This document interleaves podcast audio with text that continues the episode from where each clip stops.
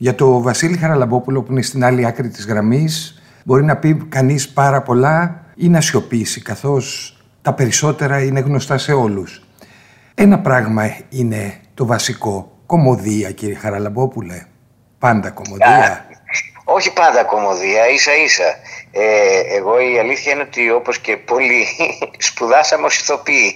Δεν πήγαμε σε καμία σχολή να σπουδάσουμε μόνο κομική ή μόνο δραματική ηθοποιή. Ε, απλώς ε, η κομμωδία με κέρδισε τα περισσότερα χρόνια, η κομμωδία με έκανε γνωστό στον κόσμο ε, ουσιαστικά, αλλά ποτέ δεν γύρισα την πλάτη μου σε οτιδήποτε ε, δραματικό το οποίο μπορεί να μου κέντριζε το ενδιαφέρον. Που ενυπάρχει, ναι, στους ε, περισσότερους ρόλους σας, έτσι, το δραματικό. Ναι, η αλήθεια είναι ότι ε, για μένα η κομμωδία και το δράμα έχουν ένα κοινό στοιχείο, την αλήθεια. Την αλήθεια που βγάζει ο κάθε χαρακτήρας και ακόμα και ένας κομικός ρόλος ουσιαστικά βλέπουμε τα πάθη του, βλέπουμε το δράμα του και απλώς στην κομμωδία γελάμε μαζί του. Γελάμε με τα πάθη του και με αυτά που του συμβαίνουν με τον ένα ή με τον άλλο τρόπο. Ε, στο δράμα ουσιαστικά ε, είναι λίγο διαφορετικά τα πράγματα και σε σχέση με το θέατρο και σε σχέση με την τηλεόραση. Έτσι. Μιλάμε για εντελώς άλλη προσέγγιση για έναν ηθοποιό. Αλλά είναι, είναι πολύ σημαντικό να, να βγαίνει μια αλήθεια και στα δύο είδη. Για μένα. Μπροστά σας έχετε δύο τουλάχιστον project, να το πω έτσι, ελληνιστή. Ναι. Ένα project λοιπόν είναι το τηλεοπτικό και ένα project είναι το μεγάλο θεατρικό που είναι και μεγάλο στοίχημα έτσι στο ναι, ναι, ο Κουρέας της Σεβίλης. Να ξεκινήσουμε από αυτό λοιπόν κύριε Χαραλαμπόπουλε. Ναι. Ο Κουρέας της Σεβίλης του Μπομαρσέ. Ένα έργο το οποίο ε, βρήκε την τύχη του μετά από κάποια χρόνια που γράφτηκε από τον Μπομαρσέ να το πάρει ο Ρωσίνης στα χέρια του και να το κάνει την ξακουστή όπερα που γνωρίζουμε όλοι ένα έργο το οποίο έχει φέρει κοντά καινούριους συνεργάτες, εκτός από παλιούς όπως είμαι με το Φάνη το Μουρατίδη. Είναι μεγάλη χαρά μου που η σκηνοθέτηδα είναι η Σοφία Ισπυράτου και βρισκόμαστε για πρώτη φορά μαζί στο θέατρο. Πάρα πολλοί συνεργάτες. Ο Γιώργος ο Σιμεωνίδης, ένας ε, παλιός αλλά πολύ ωραίος ηθοποιός, η νεότερη Νίκη Βακάλη, ε, ο Ρένος Ρώτας, και καμιά δωδεκαριά, δεκατρία παιδιά ακόμα που είναι χορευτές, είναι ακροβάτες και όλο αυτό ε, ε, πάμε για ένα αποτέλεσμα το οποίο σίγουρα θα πιστεύουμε θα είναι εντυπωσιακό για τον κόσμο και θα τον κάνει να, να τον γεμίσει χαρά βλέποντάς το. Ένα πολυθέαμα που στην πραγματικότητα γεμίζει τη σκηνή του Ακροπόλ. Μάλλον ξαναζωντανεύει το Ακροπόλ, έτσι, ένα χώρο ιστορικό. Αυτό. Ε, ευελπιστούμε να ξαναζωντανέψει, να μην πάει κάτι στραβά όπως πέρυσι, γιατί και πέρυσι είχαμε μείνει στις πρόβε. Ναι, τώρα ξεκινάτε. Ξεκινάμε τέλη Οκτωβρίου και έχουμε μεγάλη χαρά γι' αυτό. Κάθε μέρα που βρισκόμαστε, καταρχήν το ότι μπορούμε και βρισκόμαστε όλοι μαζί, χορεύουμε, τραγουδάμε, ε, παίζουμε πάνω στη σκηνή, μας δίνει τη χαρά το ότι μπορούμε και ξαναζούμε και έχουμε τη λαχτάρα να νιώσουμε και τον κόσμο να ξαναζήσει και αυτός ερχόμενος στα θέατρα. Ξέρουμε ότι θα είναι δύσκολο και για αυτούς και για μας σε σχέση με τους περιορισμούς που υπάρχουν, ε, ότι θα φοράνε τις μάσκες τους, αλλά έτσι και αλλιώς το θέατρο έχει αποδείξει ότι από πέρυσι ότι τα καταφέρνει πάρα πολύ καλά στο θέμα το, των κανονισμών, στο να μην συμβεί κάτι κακό σε σχέση με τους κορονοϊούς ε, και έχουμε τη λαχτάρα τέλος πάντων με όποιο τρόπο να βρεθούμε ζωντανά εκεί στη σκηνή και να το ζήσουμε όλοι μαζί αυτό το θαύμα που λέγεται θέατρο. Τόσο τύπος που τον υποδίεστε, τον ευσαρκώνετε, ναι. είναι τελικά πονηρούλης; Είναι σίγουρα ε, επειδή έχω κάνει στο παρελθόν και τον υπηρέτη δύο φεντάδων. Του Γκολντόνι. Ε, του Γκολντόνι, ε, μπορώ να πω ότι είναι ένας αναβαθμισμένος ταξικά υπηρέτης ναι, είναι, ένας, είναι ο άνθρωπος για όλες τις δουλειές. Είναι αυτός ο οποίος ε, έχει ανέβει κοινωνικά ως ένα σημείο που μπορεί να ανέβει. Δεν είναι ο δούλος, είναι ας πούμε το δεξί χέρι ενός άρχοντα που μπορεί όμως να του κάνει τα πάντα, να λύσει κάθε πρόβλημα ε, και στην προκειμένη περίπτωση να καταφέρει τον ε, νέο κόμι να κερδίσει την αγαπημένη του την οποία όμως την έχει υπό την κυδαιμονία του ο Μπάρτολο ένας ε, τσιγκούνης ε, γέρος που Σκληρός. Σκληρός, ναι, και θέλει και τα λεφτά της και όλα αυτά. Είναι, είναι μια αρχέτυπη έτσι, αν θέλετε, συνθήκη της κομμέντια dell'arte. Και αυτό μας αρέσει. Και εκεί συνδέω λίγο και τον Γκολντόνι που έλεγα προηγουμένως, που έχω κάνει τον υπηρέτη, γιατί πραγματικά νιώθεις ε, την εξέλιξη της κομμέντια όπου έχει ένα, ένα ισχυρό στοιχείο ε, γραφικών χαρακτήρων, ε, καρικατούρων, όπου όμως ε, δίνει παρόμοια χαρά με την κομμέντια. Έχει, και μάλιστα στην παράστασή μας έτσι και αλλιώς παίρνουμε και τα στοιχεία τα οπερετικά του Ρωσίνη και γίνεται ένα πολύ ωραίο συνοθήλευμα. Ναι, το Λάργο Αλφακρότουν, ας πούμε. Ναι, το ναι, ναι, Φίγκαρο, Φίγκαρο, Φίγκαρο, όπως το, ξέρουμε όλοι. Το κλασικό, ναι. Είναι πολύ πολύ όμορφη στιγμή, πολύ ωραίο όλο αυτό που ζούμε και ελπίζουμε να, να αρέσει και στον κόσμο. Εμάς αυτός είναι ο στόχος μας. Είναι ένας ήρωας λοιπόν που έχει και παρελθόν και μέλλον με έναν τρόπο. Και εξέλιξη, ναι, έχει ναι. εξέλιξη και θα συνεχίσει από ό,τι φαίνεται να έχει.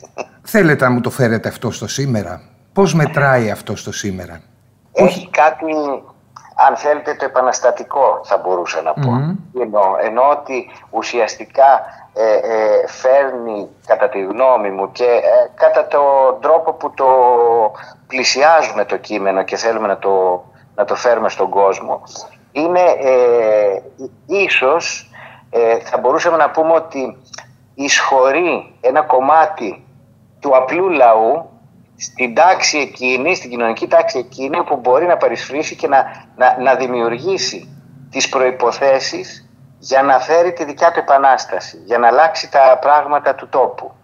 Έτσι κι αλλιώς υπάρχει μια επιρροή ε, από τη Γαλλική Επανάσταση και θέλουμε ουσιαστικά να δείξουμε ότι θα συνεχίσουμε να ελπίζουμε τα πράγματα δεν είναι εύκολα, τα πράγματα μπορούν να αλλάξουν.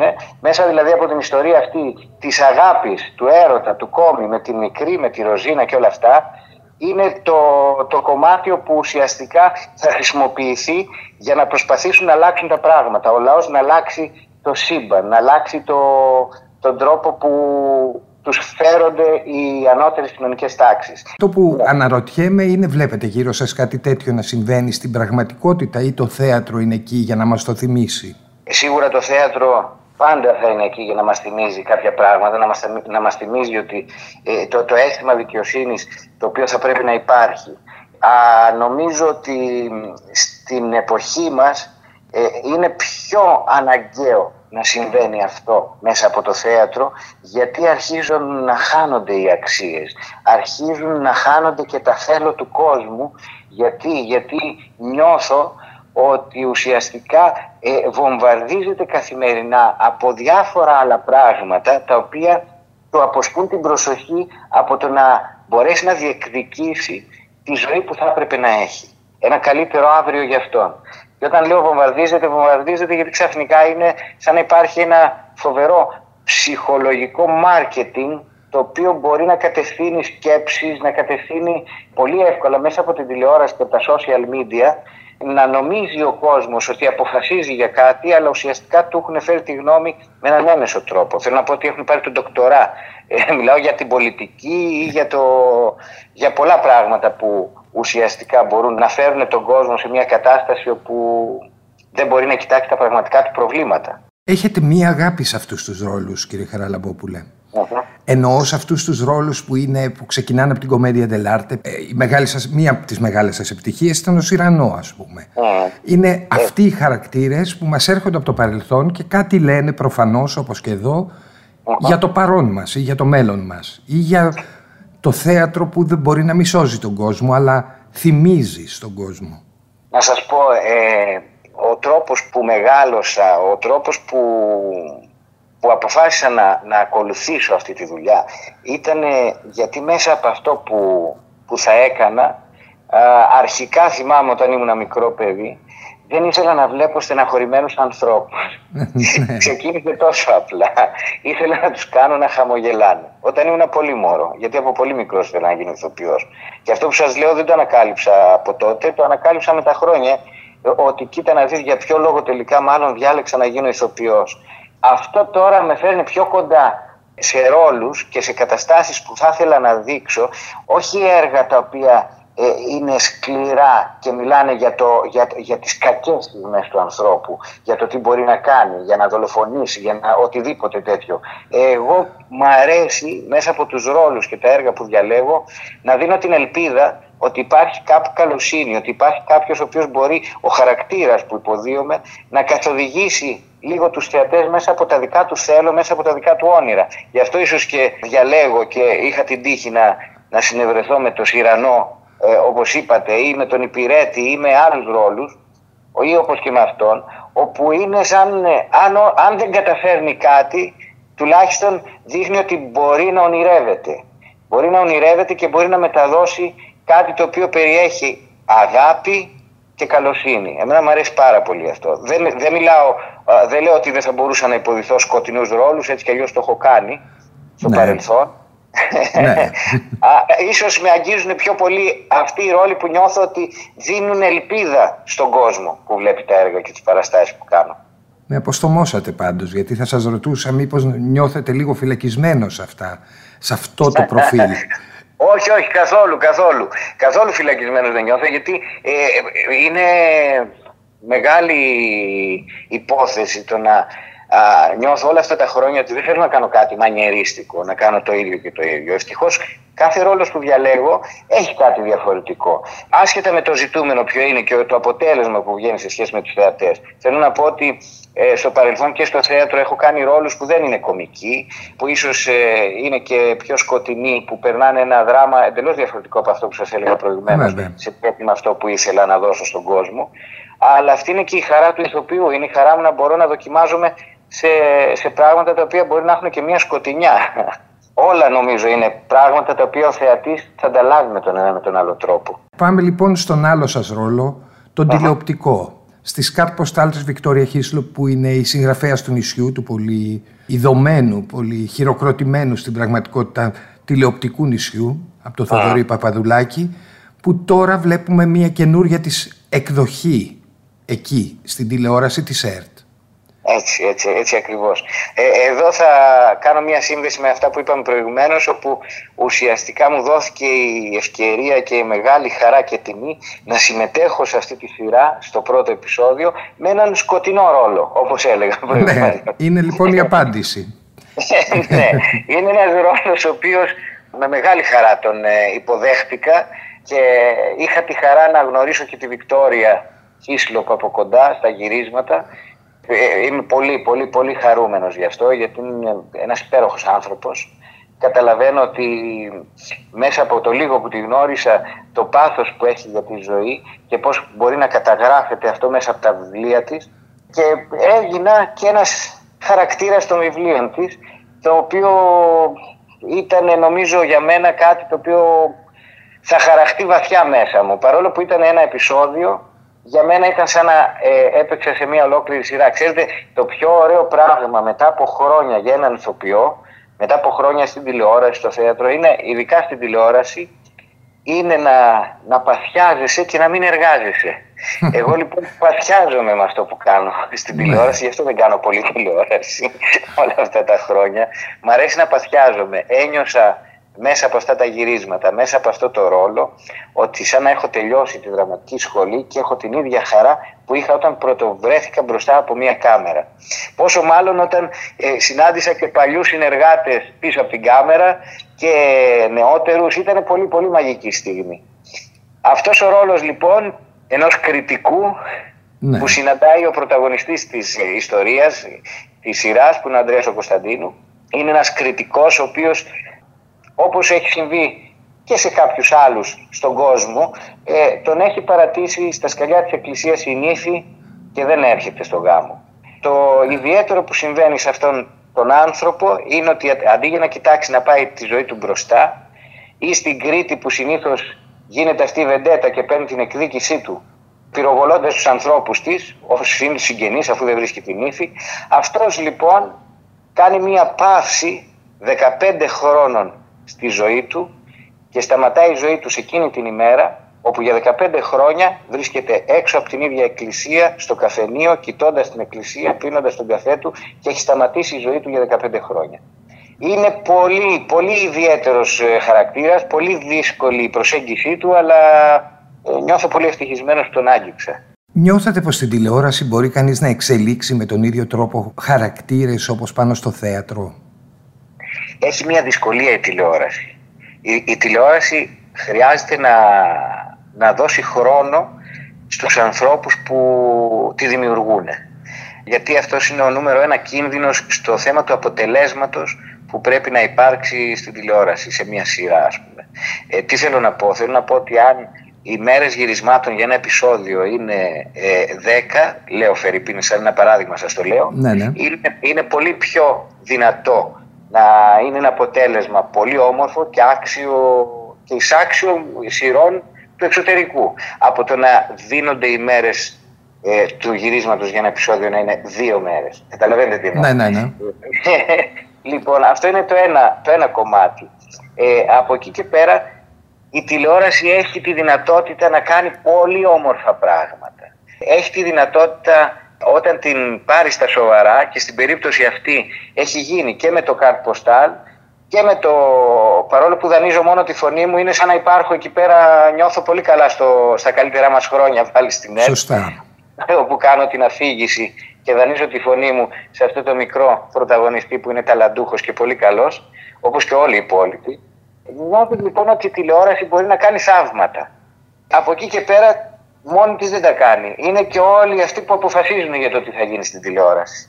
Και με ποιους συνεργάτες θα γίνει. Είναι, είναι, είναι, έχει μια δυσκολία σε σχέση με το θέατρο. Στην τηλεόραση, ε, για να προσεγγίσεις έναν ε, ρόλο, θέλεις το χρόνο σου γιατί είναι κατακαιρματισμένος ο ρόλος. Δηλαδή στα γυρίσματα ποτέ δεν θα, δεν θα κάνεις ε, από την ε, αρχή του της ιστορίας ενός τα γυρίσματα μέχρι το τέλος, μέχρι που το να πεθάνει, ας πούμε. Μπορεί να ξεκινήσεις και να είναι το πρώτο γύρισμα να είναι η στιγμή που πεθαίνει και μετά να κάνεις τα προηγούμενα, να είναι ανάκατα. Αυτό είναι μια απίστευτη δυσκολία για έναν ηθοποιό του να μπορέσει να έχει στο μυαλό του φτιάξει αυτό το παζλ τη στιγμή που κάθε φορά που γυρίζει κάθε σκηνή. Να προσπαθεί να προσεγγίσει το πώς αισθάνεται την κάθε στιγμή και να, έχει, να είναι γνώριμο το τοπίο στο οποίο βρίσκεται κάθε φορά. Στο θέατρο γίνεται το εξής. Μπορεί και εκεί να υπάρχει μια αλλαγή χρονική σε σχέση με τη ζωή και την ε, κατάσταση που περνάει ο ηθοποιός, ο ρόλος δηλαδή, στο θέατρο, αλλά έχεις όμως δύο, δυόμιση, τρεις μήνες να προετοιμαστείς γι' αυτό έτσι ώστε να κάνεις το καλύτερο δυνατό. Έχεις το χρόνο να μπεις σε αυτή την ιστορία και να δημιουργήσει ένα ωραίο αποτέλεσμα. Και έχεις και την ανάσα του θεατή μπροστά σου βέβαια. Εκεί πέρα είναι ο, ο, ο θεατής, είναι ο, ο, όπως λένε ο δωδέκατος παίχτης του ποδόσφαιρο. Ναι, ναι. Ε, είναι το, το αναγκαίο συστατικό για να πετύχει μια παράσταση. Πολλές φορές στο θέατρο γίνεται κάτι μαγικό. Νιώθεις την ενέργεια του κόσμου, όσος κόσμος και να είναι κάτω. Πολλές φορές νιώθεις μια τέτοια ενέργεια θετική, όπου πηγαίνει και την παράσταση στα ουράνια ξαφνικά λες πω, πω τι παράσταση ήταν αυτή που κάναμε σήμερα. Τι, τι ωραία vibes, τι ωραία ενέργεια παίρναμε από τον κόσμο. Και φυσικά μπορεί να συμβεί και το αντίθετο. Να υπάρχει μια κακή ενέργεια ε, όπου ουσιαστικά να, λίγο να μας ταράξει ψυχικά πάνω στη σκηνή και να μην ξέρουμε τι συμβαίνει. Ναι. Αυτό είναι το μαγικό του θεάτρου. Αυτό είναι το μαγικό που μπορεί να συμβαίνει και, και είναι ουσιαστικά κάθε παράσταση είναι ένας ζωντανός οργανισμός. Είναι κάτι το οποίο έχει την ανάγκη του να βρεθούν όλα τα κύτταρα μαζί για να προχωρήσει και είναι μαζί με τους θεατές. Λέγαμε προηγουμένως πως ποντάρετε στο γέλιο, στην ελπίδα, στο ότι κάτι υπάρχει παραπέρα, ότι κάτι έχουμε ξεχάσει και πρέπει να το ξαναθυμηθούμε. Αυτό με έναν τρόπο μαθαίνω πως το κάνετε και στους μικρότερους ας πούμε θεατές ή αναγνώστες. Γράφετε παραμύθια δηλαδή. Πλησιάζετε και τους πολύ μικρούς αναγνώστες. Ναι, η αλήθεια είναι ότι δεν γράφω πολλά. Ένα έχω γράψει. Ε, μου αρέσει γενικά να δοκιμάζομαι σε πράγματα που ονειρεύομαι, το οποίο μπορεί να είναι παραμύθι, μπορεί να είναι ένας στίχος, μπορεί να είναι οτιδήποτε. Δεν έχω δηλαδή την αγωνία να θεωρηθώ συγγραφέας παιδικών παραμυθιών. Έτσι Άρα μένετε μόνο στο ένα. Όχι, αυτό δεν είναι απαραίτητο. Απλώς μην μου πείτε να υποσχεθώ ότι θα γράψω και δεύτερο Όχι, ουσιαστικά ήταν μια ανάγκη μου μέσα από το Ροδομάγουλο που έγραψα, από το ταξίδι αυτού του μικρού πλανήτη στο σύμπαν, ε, να πω κάποια πράγματα. Κάποια πράγματα που αφορούν εμένα, τη στάση μου γύρω από τη ζωή, που θα τη διαβάσει ο γονιός και μέσα από αυτή την ιστορία που θα αφηγηθεί στα παιδιά του θα τους δώσουν να καταλάβουν κάποια πράγματα που πραγματικά έχουν αξία στη ζωή. Είναι σαν ένα μικρό ταξίδι δικό μου στο σύμπαν όπου ανακάλυψα τι αξίζει και τι δεν αξίζει για μένα τουλάχιστον αλλά νομίζω και γενικότερα για τους ανθρώπους. Μιλάω για, για το αίσθημα της αγάπης, της φιλίας, της αυτοθυσίας, της αγάπης του έρωτα, όλα αυτά που πραγματικά νομίζω ότι έχουν λόγο να υπάρχουν και αξίζουν για να ζούμε γι' αυτά. Όντως. Όμως εδώ πλησιάζεται στην πραγματικότητα με αυτό το μήνυμα μικρότερους θεατές. Ναι. Αυτό θέλετε να το τολμήσετε να το κάνετε και θεατρικά, περισσότερο; Το έχω κάνει, εννοείται. Παλαιότερα. Το, ναι. Α, το έχω κάνει παλαιότερα πολλές φορές. Είναι το πιο δύσκολο κοινό είναι τα παιδιά. Δεν υπάρχει πιο δύσκολο κοινό. Το έχω ζήσει με μεγάλη χαρά στα πρώτα μου χρόνια στο θέατρο Πόρτα με την Ξένια την Καλογεροπούλου ε, ως δασκάλα μου και θεατρική μου μητέρα μπορώ να πω, να τολμήσω να πω γιατί ουσιαστικά είναι με όποιον δάσκαλο καθίσεις τέτοια γράμματα θα, θα μάθεις, μάθεις ναι. Για μένα λοιπόν η Ξένια ήταν πραγματικά ένας άνθρωπος που χάραξε τον τρόπο με τον οποίο θα ακολουθούσα και εγώ το θέατρο και το σεβασμό τον οποίο μου μετέδωσε και που κρατάω μέσα μου και για το θέατρο και για τους ανθρώπους του θέατρου. Είναι πολύ σημαντικό για μένα αυτό, το ότι βρίσκομαι σε ένα χώρο που ξέρω ότι όπως όλοι είμαστε περαστικοί. Αν είναι να αφήσω ένα αποτύπωμα, θέλω το αποτύπωμά μου να μείνει με κάτι που θα αφορούσε τον κόσμο και θα είχε αξία για αυτούς. Αν τους πήγε έστω λίγο παραπέρα κάτι από αυτά που έχω κάνει, για μένα είναι πολύ σημαντικό. Υπάρχει όμως και ένα κοινό μυστικό που κυκλοφορεί, ότι ετοιμάζεται ένα μεγάλο project. Είναι κάτι για το οποίο θα μιλήσετε ή θα περιμένετε; Ε, λίγο, λίγο θα περιμένετε. Πάντως πράγματι είναι ένα πολύ ωραίο project, πολύ μεγάλο, το οποίο νομίζω είναι θέμα ημερών για να μπορέσω να το... Να, να πω περισσότερα πράγματα γι' αυτό. Αυτό που μπορώ να σας πω είναι ότι μιλάμε για κινηματογράφο και είναι το, αν θέλετε, το δεύτερο σενάριο που γράφω και που το έχουν δεχτεί με μεγάλο ενθουσιασμό στην παραγωγή ναι. και ε, θα, βρισκόμαστε σε, σε κάποια στάδια προετοιμασίας. Άρα κινηματογραφικό που έχετε ήδη περάσει και από αυτό το μέσον στην ναι, πραγματικότητα ναι. και πολύ επιτυχημένα επίσης. Ναι, η αλήθεια είναι αυτή ότι είχα κάνει, ναι, απλώς έχουν περάσει πολλά χρόνια τελικά. Ναι. Είναι περίπου 13 χρόνια από το, το εγχείρημα αυτό, το Bang Bang που είχα γράψει. Ναι, ναι. Και ήταν μια ταινία που ήμουν πολύ χαρούμενος για αυτό που είχα ζήσει τότε και οι θεατές, γιατί αν θυμάμαι καλά ήταν περίπου 420.000 εισιτήρια που κοπήκανε, δεν ήταν και λίγα. Απλώς ε, αυτά τα χρόνια της οικονομικής κρίσης, όλα αυτά τα χρόνια, μετά ήρθε και ο κορονοϊός, περάσαν τα χρόνια και λες εντάξει, τώρα νομίζω κάτι μπορεί να, να, να γίνει και να προχωρήσουμε λίγο δημιουργικά τη ζωή μας πάλι από την αρχή. Ένας άνθρωπος που θέλει να χαρίζει γέλιο, το είπατε, δική σας κουβέντα, μπορεί να ελπίζει μέσα σε αυτές τις συνθήκες; Ελπίζετε δηλαδή, μέσα σε αυτό που ζούμε όλοι μας. Θα σας πω κάτι. Στα περισσότερα χρόνια της ζωής μου ήμουν αφήσει αισιόδοξος. Τα τελευταία χρόνια η αισιοδοξία μου βαλόταν από παντού όπως όλων μας. Τώρα μπορώ να σας πω μία, μία πρόταση που άκουσα σε μία συνέντευξη του Άρθουρ Μίλλερ, ο οποίος είπε ότι η απεσιοδοξία μου είναι η άμυνα που έχω απέναντι στην αισιοδοξία μου. Πολύ καλό.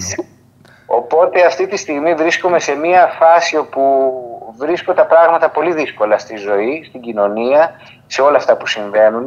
Προσπαθώ να είμαι αισιόδοξος, δεν είναι εύκολο, αλλά αυτό δεν με εμποδίζει να παλεύω να κάνω το καλύτερο. Είτε για τον εαυτό μου, είτε για, το, για τους άλλους μέσα από τη δημιουργία που έχω, που μπορώ να κάνω. Δεν έχω παρά να σας ευχαριστήσω πάρα πολύ κύριε Χαραλαμπόπουλε για αυτή την κουβέντα. Και εγώ σας ευχαριστώ. Και εύχομαι όλα να πάνε καλά. Να είστε καλά, να είστε καλά, να είμαστε όλοι καλά. Αυτό μετράει.